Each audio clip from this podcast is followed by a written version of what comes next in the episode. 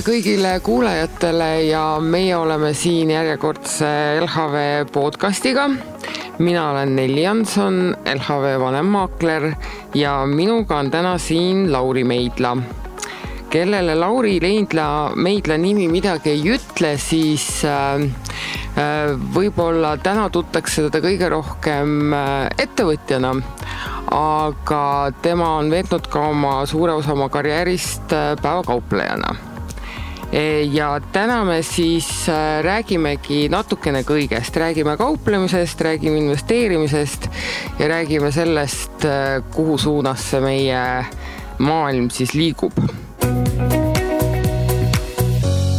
tere, Lauri! jõudu ka minu poolt! nagu ma tutvustuses ütlesin juba, et sa oled hästi pika äh, aja oma elust äh, tegelenud päevakauplemisega. et kas sa äkki räägid, äh, kuidas sa sinna jõudsid? ma olen Viljandist pärit ja peale gümnaasiumi lõpetamist ähm, tulin suure hooga Tallinnasse EBS-i õppima. ja, ja siis, kuigi õppimine jäi poole aasta pealt juba pooleli, siis ma arvan, enne seda ma jõudsin kuskil Mustamäel märgata suurt LHV Directi reklaami ja siis ähm, ma avastasin sealt LHV Foorumid. siis tundus niisugune äh, põnev koht, kus äh, on äh, erinevaid finantsteemasid ja üldse maailmast on juttu ja inimesed räägivad omavahel ja suhtlevad omavahel ja, ja sealt nii-öelda see finantspisik alguse sai. aga kui sa nüüd päris rahaga läksid turule, et, et kuidas sa tagantjärgi hindad, et äh, palju sul reaalselt äh, teadmisi ikkagi oli, et mis seal turul toimub või, või kuidas seal tegutseda tuleks? kõige esimene kokkupuude oli mul gümnaasiumi ajal, kui ma suutsin ähm, äh, paari kuuga viiskümmend protsenti kaotada, et, et äh, panin seitsme tuhande krooni eest ostsin Hansapanga aktsiaid, umbes kolm kuud hiljem äh, sain sellest kolm tuhat kakssada krooni tagasi ja siis ma ostsin kolme tuhande krooni eest ostsin nahktagi. et siis ma, tundub, et, et, et, et siis polnud nagu üldse mingeid finantsteadmisi. aga järgmised jah, järgmised tehingud siis, kui ma tulin Tallinnasse, siis ma üritasin midagi pusida seal, osta mingit Eesti Telekomi ja, ja, ja siis just tuli Enroni Enroni pankrotilugu, siis ma proovisin seal mingid optsioonid ära, aga noh, lõppes ikka nagu see asi nagu, nagu tavaliselt, et kiiresti sai kaotatud mingi osa kapitalist ära, et. ja siis ma ei mäleta, siis ma võtsin ülejäänud raha, võtsin, võtsin äh,, võtsin ilmselt välja. et võib tegelikult öelda, et, et eks see algus natuke niimoodi katse-eksituse meetodil läks? jaa kind-, kindlasti jah, et, et isegi ei tea, mis ajendil või miks ma proovisin või mingit, mingit sellist eesmärki ei olnud, aga selline pisik jäi sisse ja siis ma aastaid-aastaid käisin nagu LHV foorumites, kaevasin, vaatasin, mis targemad räägivad ja nii edasi, et, et, et selline nagu, see pisik, pisik muutus järjest nagu tugevamaks, jah. kaua sul seda kauplemiskarjääri siis elu jooksul kokku on tulnud aastates? ma arvan, et see oli umbes kümme, kümme aastat jah. Jah, professionaalses mõttes jah, et kui hommikust õhtuni nii-öelda nagu turgu jälgid ja, ja aga see kümme aastat on päris pikk aeg, et äh, ja kui sa ütlesid, et, et alguses läks nagu natukene niimoodi äh, äh lappama see asi, et, et äh, aastate jooksul sul kindlasti kujunesid välja ka mingisugused reeglid, millest sa Äh, kinni pidasid, et, et seda distsipliini säilitada, et äkki sa räägid mõnest? Ma ei oleks, ma arvan, seda distsipliini ja neid asju üldse mm, ise omal käel õppinud, et mul oli see pisik äh, oli sees ja, ja siis äh, kunagi aastaid-aastaid tagasi Marek Kallin pakkus enda juures tööd ja siis ma nägin üldse esimest korda nagu turge ja, ja suuri mitut monitori ja, ja ma ei saanud mitte millestki midagi aru. et, et ma arvan, et omal käel ma ei oleks suutnud küll kuhugile liikuda, et, et seda, seda maailma või, või seda informatsiooni on nii palju, et, et kui tänagi nagu mõelda nagu mingite tuttavate või, või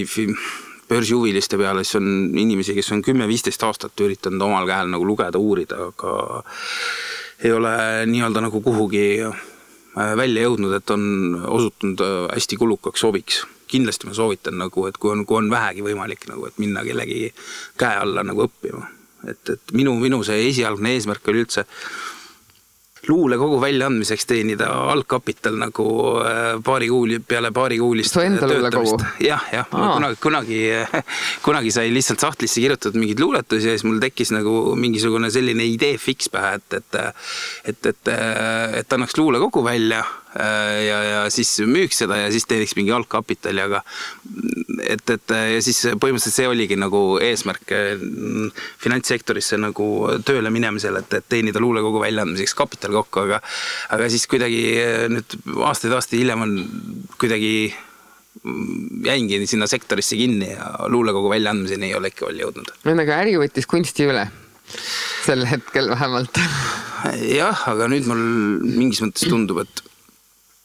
et, et kuidagi, kuidagi äh, otsapidi või, või vähemalt näpuotsa või varbotsaga tahaks nagu kuidagi sinna kunsti tagasi sattuda. aga ma isegi veel ei kujuta ette, et kudapidi või mis, mis pidi no äh, siis see on ilmselt meie järgmise vestluse teema, kui sa oled sinna juba rohkem kui varba otsaga tagasi sattunud. aga ma ikkagi läheks selle kauplemise teema juurde veel tagasi, et kuna see meil täna selline äh, domineeriv vestlusteema on, et, äh, et paljusid inimesi see ikkagi väga-väga paelub ja äkki sa natukene kergitad seda saladuste loori veel, et noh, teatavasti Mm, kauplevad, kasutavad väga palju erinevaid strateegiaid. et äh, mis oli sinu strateegia, et, et ilmselgelt see ju töötas, sest et, et muidu sa ei oleks nii kaua seal äris äh, elus püsinud. Strateegiatega on, et, et tekiks nagu kasumlikest strateegiatest tekiks ettekujutus, siis peaks keegi äh, nii-öelda suurem ja targem nagu ette näitama, et, et, äh, et kuidas nagu klotsid kokku käivad omavahel, et, et äh, või, või kuidas, kuidas see Lego nagu kokku läheb. Et enne, enne peaks ise nägema, ma ei tea, viite, kümmet, viiteist erinevat strateegiat nagu kõrvalt ja üritama neid nagu järgi teha ja siis, ja siis hakata nagu ise nagu mingit oma, oma strateegiat välja mõtlema, et tihtipeale kui, kui ei ole nagu reaalselt kasutatavate strateegiatega kokku puutunud, siis on väga suur oht selleks, et endale tundub äh, väga hea mõte, mis on teoreetiliselt välja mõeldud mingi strateegia, aga praktikas ei pruugi üldse töötada. Aga ikkagi, mida sina kasutasid? No tol, tol ajal, kui, kui äh, nii-öelda sai alustatud, siis oli äh,, olid näiteks moes olid äh, sümpaatiamängud. See tähendab seda, et, et kui Intel tuli heade tulemustega välja, siis suure tõenäosusega liikus AMD samas suunas et eh, noh, need, eh, see lihtsalt see intellektuaalne tase, kus, kus oldi nagu aastal kaks tuhat viis või, või kaks tuhat kuus oli hoopis teistsugune. et täna, täna keegi isegi ei mõtle selle peale, et, et need ei ole muidugi, Intel ja AMD ei ole absoluutselt tänapäeval enam üldse võrreldavad omavahel. aga ütleme, et kui, kui, kui tuleb nagu JP Morgan tuleb tulemustega välja, need on väga head, keegi ei hakka tänapäeval selle peale Citigruppi ostma, et äh, aga see nii-öelda nagu see mõtlemistase oli kogu turul oli aastal kaks tuhat viis, kaks tuhat kuus oli hoopis teistsugune. et nii nagu on äh, turg muutunud, siis ka strateegiad koos sellega, et, et ei ole sellist äh, päriselt läbi aja evergreen töötavat nippi ka kahjuks või õnneks ei ole ja et, äh, et kui maailma üks kuulsamaid hedge fondi mehi Ray Dalio ütlebki, et evolve or die et, et, et sa pead kogu aeg pidevalt äh,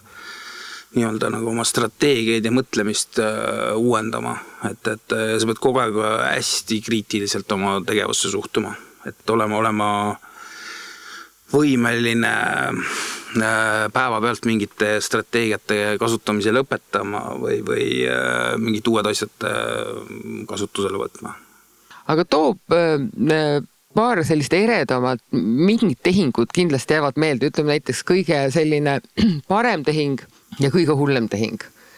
midagi on, mis on mälusoppi jäänud? ütleme, et see kauplemisaktiivsus, need on, neid tehinguid on lihtsalt nii palju olnud, et, et äh, ajati see kauplemisaktiivsus nagu muutub ka, et äh, mingi periood tehakse keskmiselt kakskümmend tehingut päevas, teine periood võib-olla tehakse ainult kaks tehingut päevas noh, kindlasti üks meeldejääv sündmus on see, et ähm, see oli vist kaks tuhat kaheksa äkki, tuli ühe panga aktsia ma ei, ma täpselt ei mäleta isegi nime, tuli nii-öelda reitingu tõstmine. tavaliselt mm, need asjad liiguvad äh, nii-öelda aktsiad reageerivad reitingu tõstmiste või alandamiste peale, aga siis oli selline asi, et, et tundus hästi selline tugev, tugev ülespoole nii-öelda nagu kool olevat. ja siis ma ostsin alguses seda, siis vaatasin, et veel saab nagu hea hinnaga, et ostaks veel, ostaks veel, ostaks veel. ja see, aga hind tuli järjest alla ja, ja lõpuks oli niimoodi, et keeras noh, et, et kui mina ostsin võib-olla eelmise päeva close'iga võrreldes äh, võib-olla pluss ühe protsendi pealt, siis oleks võinud arvata, et, et see kool liigub vähemalt pluss kolme protsenti.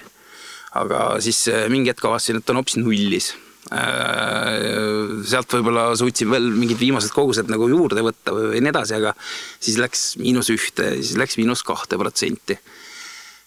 ja, ja, ja ei saanud aru, et mis toimub või, või miks, miks see niimoodi on ja noh, lihtsalt äh, mingi, mingi aja pärast tuli äh, kogu positsioon kinni panna ja siis ähm, läks mingid mm, mingid, äh, mingid tunnid või, või, mm, või pool päeva läks veel mööda. ja siis tuli välja, et, et üks sarnase nimega pank pank, et selle äh, kohta oli olnud artikkel väljas, et see võib pankrotti minna. aga see polnud äh, antud, äh, antud pangaga üldse seotud, mida mina ostsin. Ja keegi fondijuht oli lihtsalt nimed segamini ajanud. Ja lihtsalt tampis aktsiaid, et, et, et, et see on võib-olla nagu selline näide sellest, et, et ka väga ebaharilikes või ebaloogilistes kohtades tuleb olla nagu võimeline positsiooni kiiresti sulgema, kui see läheb äh, valesse suunda, et, et, et kahjumist ei saaks nagu katastroof. Et see on, ma arvan, kauplemise juures väga oluline asi, et et kas loogika on õige, loogika on vale, see ei oma mitte mingit tähtsust, sa pead lihtsalt vaatama seda, et kui ta on valesse suunda liikunud, siis positsioon kinni ja eluga edasi. Aga missugune siis selline mm, kõige parem tehing oli, et natukene positiivsemat tooni sellele anda? Peab hakkama järjest meenutama ka no, mingeid selliseid situatsioone, et, et mm, et sa ostad äh, mingit aktsiat äh, sellepärast, et arvad, et äh, nii-öelda selline momo või, või momentum aktsias nagu jätkub, et, et ta võiks lihtsalt ülespoole liikuda ja siis, kui sa oled võtnud mingi positsiooni ära, tuleb kolm minutit hiljem tuleb uudis et, et tuleb mingi hoopis, ma ei tea, tõsta, jaa, positiivne mm. uudis, et tõstab näiteks kasumi prognoosi. Mm.. aga selliseid asju on juhtunud ka loomulikult vastupidi, et, et võtad, ostad mingit aktsiat ja tuleb hoopis kasumihoiatus, et, et see ongi kogu, kogu see maailm on kogu aeg, kui sa piisavalt palju tehinguid teed, siis ongi hästi palju ootamatusi on täis aga kui nüüd näiteks võtta isikuomadusi, et mis sa, mis sa ise hindad sinu enda juures, et mis on sinu kõige tugevam isikuomadus kauplejana ja kas sa sinna juurde ütleks ka, et, et on inimtüüpe, kes peaks kauplemisest väga kaugel hoidma ennast? jah, ma arvan, et on äh, inimtüüpe, kes peaks äh, kauplemisest äh, üldse eemal hoidma, et ähm, ma arvan, et peab olema hästi tugev enesekriitikavõime, et, et sa ei satu nagu, sa ei tekita omal mingit äh, totaalseid kinnisideid ja sellised asjad, sellised asjad võivad olla totaalselt nagu hukatuslikud, et, et sa pead ähm, olema võimeline nagu tunnistama, et sa eksid või, või sa pead, kui sa, kui sa treidid, siis sa pead olema teinekord päevas suutma seda öelda nagu kümme-viisteist korda loomulikult, äh, et, et nagu selles äh, kauplemismaailmas üldse läbi lüüa, see peab olema nagu väga-väga suur tahe seda teha. ja sa pead kogu aeg nagu tahtma ja sul peab olema nagu mingisugune magnet peab äh, sealtpoolt sind enda poole nagu tõmbama, et, et, et ähm, ja ne, et kuna emo-, emo-, emotsioonide amplituud võib olla ühes päevas niimoodi, et sa tunned, et sa oled maailma äh, maailma kunn ja viis minutit hiljem äh, on aktsia ümber pöördunud ja tunned, et sa oled maailma kõige lollim inimene, et, et äh, seda pead olema suuteline tegema neid, ma ei tea, mõni päev viis korda või kümme korda, et, et ja siis normaalse inimesena koju minema. Aga sellest ma võin siis järeldada, et, et kuna sa seal ikkagi kümme aastat vastu pidasid, et sinu üks tugevamaid külgi siis ongi see, et, et tunnistada õigel ajal, et sa eksisid jah, distsipliin on, see peab olema, see on, see tuleb nagu ajaga või nii edasi, et, et sa lihtsalt paned positsioonid kinni, et, et vahet ei ole, kas on õige või vale või nii edasi, aga lihtsalt positsioon kinni ja eluga edasi, et, et et nii-öelda kauplemise üks, üks nagu selliseid kirjeldavaid tegureid on see, et, et iga sa ei tea kunagi, mis järgmine päev toob, et, et, et, et sa elad lihtsalt ühes päevas ja sa pead nagu selle päeva nagu ära close ima või, või et et sa ei saa mõelda, et kui sa, kui sa ostsid mingit aktsiat, see kukkus hoopis ja siis hakata arvama, et äkki homme tõuseb. see, sellised asjad viivad äh, katastroofini. see kümne aastaga tõenäoliselt omandasid sa väga palju oskusi ja, ja, ja, ja sinust sai ikkagi ähm, nii-öelda jätkusuutlik päevakaupleja, mida tegelikult ju päris maailmas väga tihti ei kohta. et aga miks sa siis ikkagi lõpetasid kauplemisega? ma arvan, isegi need inimesed, kes on selles maailmas ellu jäänud, neil on ikkagi äh, nagu sees on mingi selline helesinine unistus, et äh, äkki must saab ikka normaalne inimene ja, ja äh, nii-öelda, et, äh, et sa tegeled nagu mingi päris asjaga ja suhtled päris inimestega ja, ja kuigi, kuigi see kauplemismaailm on ülipõnev, aga, aga see isegi kui sa oled nagu, lähed nagu nii-öelda nagu päris maailma, siis äh, see kauplemismaailm alati, alati kisub tagasi, et, et, et, et, et kui sa, kui sa oled nagu see on mingi selline, et kui sa oled mingid aastad nagu turgu jälginud, siis äh, sellest haigusest enam äh, lahti ei saa, et, et ei oma mingit tähtsust, kas sul on positsioon, ei ole positsioon, aga sa vaatad ikka, mis SB viissada teeb ja siis äh, pärast ütled sõpradele õhtul baaris, et näe, täna kukkus kaks protsenti või täna tõusis kaks protsenti, kuigi see ei oma, sul ei ole võib-olla mingit, mitte mingisugust positsiooni ja see ei oma mitte mingit tähtsust. nii et, et äh, sa nagu tehniliselt oled väljas, aga süda jäi natuke ikka sinna jah, jah, see on, on kindlasti nii, jah noh, tegelikult sa ju äh, oled äh, lihtsalt natukene mm,, kuidas öelda siis, suunda muutnud, et see maailm on äh, sinu elus endiselt olemas, et, et sa tegelikult ju vist tegeled ka täna palju investeerimisega. jah, ma, ma ei oska isegi defineerida seda tegevust, mis ma, mis ma nagu täpselt teen, aga hommikust õhtuni ma üritan vaaritada mingeid mõtteid peas ja kuhugi sinna-tänna oma piskut äh, investeerida, et, et äh, nimetaks seda lihtsalt üldnimetusega, et äh, mingi mõtete vaaritamine, et Eestit on ju ka nüüd äh, tabanud selline suur investeerimisbuum, et, et turud teevad iga päevaga aina uusi ja uusi tippe, et see, et kõik indeksid lõpetavad uutel tippudel, on juba saanud täitsa selliseks igapäevaseks uudiseks mm. -hmm. et mis sina soovitad, et kuhu poole peaks üks investor täna vaatama, et kas Eesti või arenevad turud või USA või? mingis mõttes mul on äh, pikas perspektiivis on suhteliselt tugev veendumus selles, et äh, et invest-, investeerimises on äh, üliraske ajastada, kuigi meil äh, kõigile tundub, et kõik on peale kaks tuhat kaheksa finantskriisi jube targad, et, et mingi asi on mullis või ei ole mullis, aga äh, ma arvan, see oli ülieri juhtum, mis äh, kaks tuhat kaheksa juhtus, et, et äh, et need näitajad on nagu, need võivad, need võivad totaalselt muutuda, inimeste filosoofiad muutuvad, et, et, et kunagi hinnati, vaadati võib-olla ainult, et PE järgi, et firma oleks odav, siis, siis vaadati, mingi periood on vaadatud ainult käibe järgi, siis on vaadatud price to book'i järgi, siis on vaadatud sektori järgi. et, et need filosoofiad väga-väga-väga palju muutuvad, et et äh, lihtsalt äh,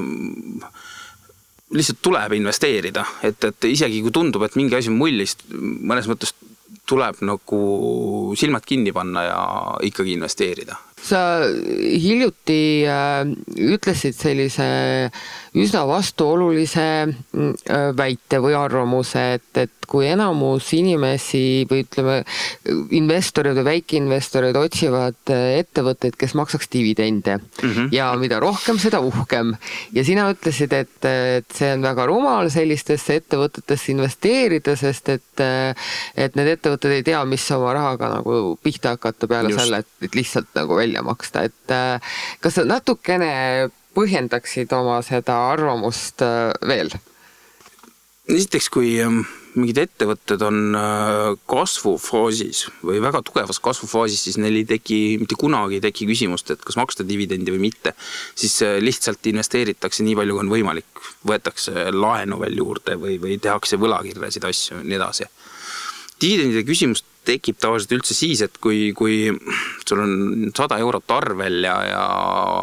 ja sa ei tea täpselt, äh, mida, mida sellega teha. et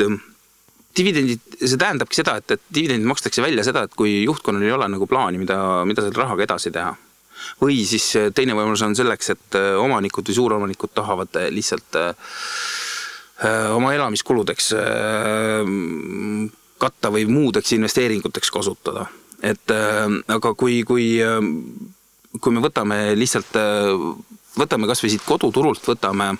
näiteks võtame Tallinna Kaubamaja. et Tallinna Kaubamaja on tuntud eelkõige väga-väga stabiilse aktsiana. aga kui Tallinna Kaubamaja oleks aastast üheksakümmend kaks äh, kogu summa äh, reinvesteerinud kinnisvarasse mm, teiste kaubanduskettide väljaostmiseks, Ida-Euroopast laienemiseks või, või mis iganes äh, tegevuseks ma arvan, et Tallinna Kaubamaja oleks täna kordades suurem ettevõte. Et, et äh, ma ei ole, ma ei ole täpselt seda kokku liitnud, aga ma arvan, et maksudeks on juba makstud. Äh, ma, ma arvan, võib-olla isegi suurem summa, kui Tallinna Kaubamaja turuväärtus täna on. et, et iga dividendi väljamaksmine tähendab ju teatavasti maksukohustust ehk siis põhimõtteliselt sa ütled, et kasvuaktsia on parem investeering kui väärtusaktsia ma arvan, äh, tänapäeval noh, mulle tundub, ma ei tea, kas see on õige või vale, aga tänapäeva maailma dünaamika on selline, et, äh, et, et äh, kui sa kasvada ei taha, siis äh, tuleb sada teist firmat, kes tahavad kasvada. Ja lihtsalt jõuga võetakse see turg sult käest ära aga kuidas seda head kasvuaktsiat ära tunda, sest noh, ütleme tänapäeva startup'ide maailmas ju iga päev tuleb keegi äh, mingi ideega lagedale ja nad ise ju kõik peavad seda maailma kõige geniaalsemaks. Ja ometi äh, kasvavad sealt tõesti välja ju vähesed, et, et mis on need märgid, et vot siit võib midagi tulla suurt? see on väga väga raske on selliseid asju kindlaks teha, et, et ähm, kui noh, tavaliselt äh, kasvuaktsia puhul kohe seostatakse startup'iga. Ehk startup tähendab seda, et, et äh, kellel on negatiiv cash flow, äh, pole üldse cash flow'd. Ähm, aga ma arvan, et esi, esimene asi oleks üritada välja selekteerida, kui üldse eksisteerib selliseid firmasid, kes, kellel on positiivne cash flow ja kasvavad väga kiiresti USA, USA turul, ma ei tea, kas SB viiesajas on neid aktsiaid, aga need on kohe nagu need äh, kasvavad asjad, kõik on äh, sisse hinnastatud. et äh, noh, ma arvan, siinsamas Eestis on väga hea näide on äh, sellest, on LHV. et, et ma arvan, kui LHV kaupleks USA börsil, siis äh, täna on turuhind kümme kaheksakümmend ma arvan, vabalt emerging markets, vabalt võiks maksta kakskümmend viis, kolmkümmend. võiks olla USA börsil LHV aktsiahind äh, no jah, et see meie turu likviidsus on vist ka üks, üks hädade põhjus, et, et, et isegi kui on selline pärl turul, et, et siis lihtsalt see turg on liiga väike mm,. no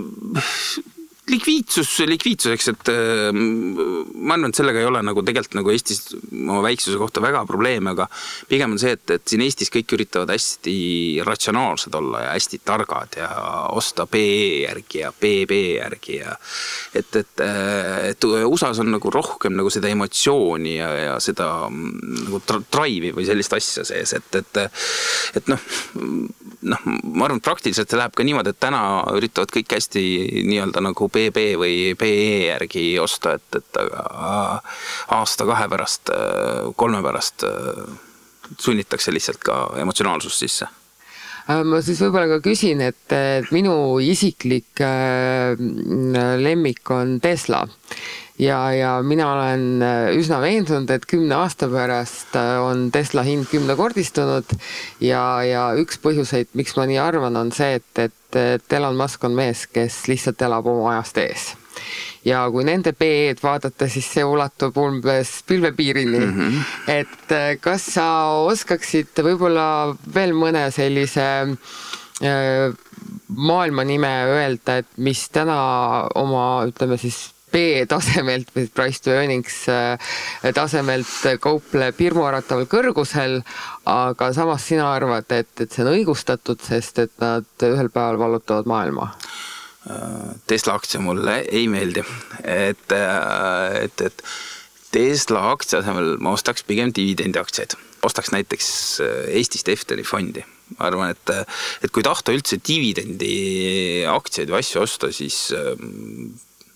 Efteni fond on sihuke, sihuke asi, et, et äh,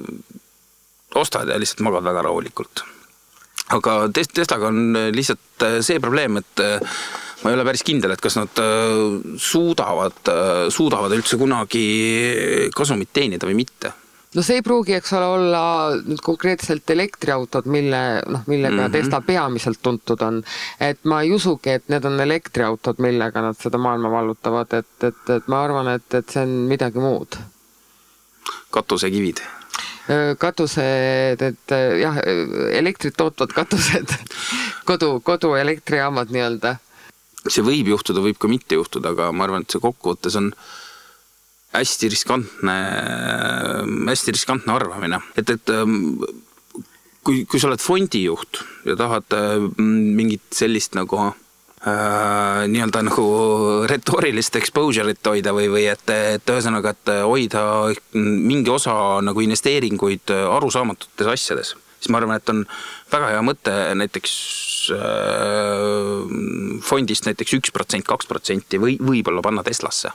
võib-olla juba sellepärast, et, et, et kui sulle Tesla ei meeldi et see on nagu hedge või, või selline asi, aga kui sa, kui sa tahad nagu, oled äh, eraisikuna või oled nagu üksikinvestor, siis äh, sa otsid nagu variante, kuhu ma ei tea, paarkümmend protsenti panna võib-olla noh, emotsionaalselt.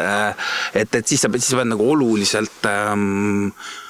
olulisemalt kindlamate pettide peale minema. aga mis on selline kindel kasvupett sinu arvates? minu arvates on Tesla, mis sinu arvates on? kui nii-öelda nagu suures maailma mastaabis võtta, siis ähm, äh,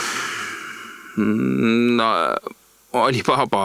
ma arvaks, et on täiesti võimalik stsenaarium, et, et sellest saab maailma kõige suurem firma. aga jah. Et ma arvan, kuigi Hiina ja, ja kogu, kogu see nii-öelda Kagu-Aasia või, või kogu, kogu see regioon on väga palju üles läinud, siis, siis tänu poliitilisele ja, ja nii-öelda nagu majandusefektiivsusele ja nende töökusele, siis ma ei välistaks üldse, et mingis perspektiivis nii-öelda nagu need Hiina või, või, või Hiina gigandid muutuvad suuremaks kui USA, USA gigandid. Et, et Google, Amazon, Apple. et siis pigem, pigem Baidu ja Alibaba kui Amazon ja Google. kõige, kõige lihtsam oleks mingit äh, indeksit võtta, et, et või mingit sellist asja. Aasia siis või Hiina ne, konkreetselt? näiteks jah, aga, aga samas ma arvan ka, et äh, et äh, tuleks kuskilt otsapidi tuleks Aafrikat vaadata, et kunagi hakkab see maailm nagu ka nagu mm, tugevamini arenema, et, et et mul on endal näiteks hästi natukene on Nigeeria indeksit mm -hmm.. okei okay., aga kõigi selle nii-öelda siis äh, väga äh, reguleeritud maailmast hüppame nüüd korra välja äh, viimase aja kõige kuumema teema juurde ilmselt, siis on krüptoraha. et mis sina arvad? kuskil pakkusin välja, et ma arvan, et aastal kaks tuhat kaheksateist ei ole mõtet avada ühtegi uudist, kus on sõna krüpto sees, et, et, et lihtsalt see maailm on niivõrd segane, et äh, nende krüptodega on see, et, et sa võid treidida nagu äh, aga see on ka väga-väga-väga suure riskiga, aga sul ei ole võimalik äh, adekvaatselt investeerida. isegi oletame, et ma ei tea, et kui Bitcoin jääb alles siis aktsiaga võrreldes on see, et, et Bitcoin ei genereeri ja ei hakka mitte kunagi genereerima ka cash flow'd. et äh, see on, see oleks nagu umbes nagu, ma ei tea, kõige sellises ülemisel tasandil oleks võrreldav, et äh, nagu, et sa investeerid nagu Jaapani jeeni ma arvan, et Jaapani jeeni ei ole võimalik investeerida, sul on võimalik äh, mingist situatsioonist kaitsta ennast, ma ei tea, euro või dollari languse vastu ja siis ostad Jaapani jeeni. aga nii-öelda nagu investeerimine on nagu teistsugune tegevus, et, et sa kas ähm, investeerid oodatavasse cash flow'sse või, või siis äh, juba on, kui sa ostad mingi firma aktsiaid, mis on juba kasumis, et, et, äh, et siis sul on kohe automaatselt juba positiivne cash flow on peal aga kas ütleme noh, krüptoraha krüptorahaks, et, et on ju ka tegelikult äh, paljud äh, arvamusliidrid ütlevad seda, et, et see tehnoloogia muudab äh, maailma tulevikus, et et selles mõttes on see natuke nagu revolutsioon. seda räägitakse hästi palju, et, et see muudab aga neid praktilisi väljundeid äh, tuleb välja, et on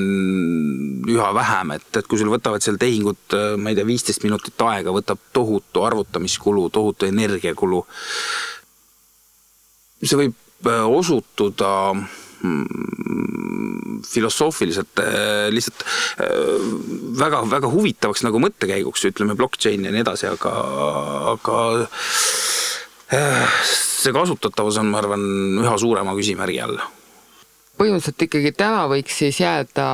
äh, vanade heade traditsiooniliste aktsiate juurde ja siis äh, kui keegi tahab endale väikest adrenaliinilaksu saada, siis äh, võib siis niisuguseid lühemaajalisi positsioone ka krüptorahas võtta. no meelelahutuslikus mõttes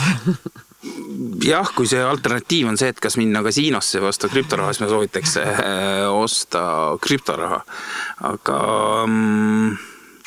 aga pigem äh, kui, kui nagu adrenaliini või, või sellise ülikõrge riskiga asju tahaks, siis äh, ma üritaks kuskilt, ma ei tea, startup'i maailmast või, või äh, mingitest crowd'i asjadest või äh, kus on ka nagu väga-väga suur tõenäosus on nagu raha kaotada. et, et üritaks pigem sealt otsida midagi, et äh, see võib-olla annab iseendale nagu vaimses mõttes nagu oluliselt rohkem aga selle sõnumiga ma arvan, et ongi meil paslik tänane vestlus lõpetada. suur aitäh sulle tulemast, Lauri, ja kõike head sulle edaspidiseks. palun, palun.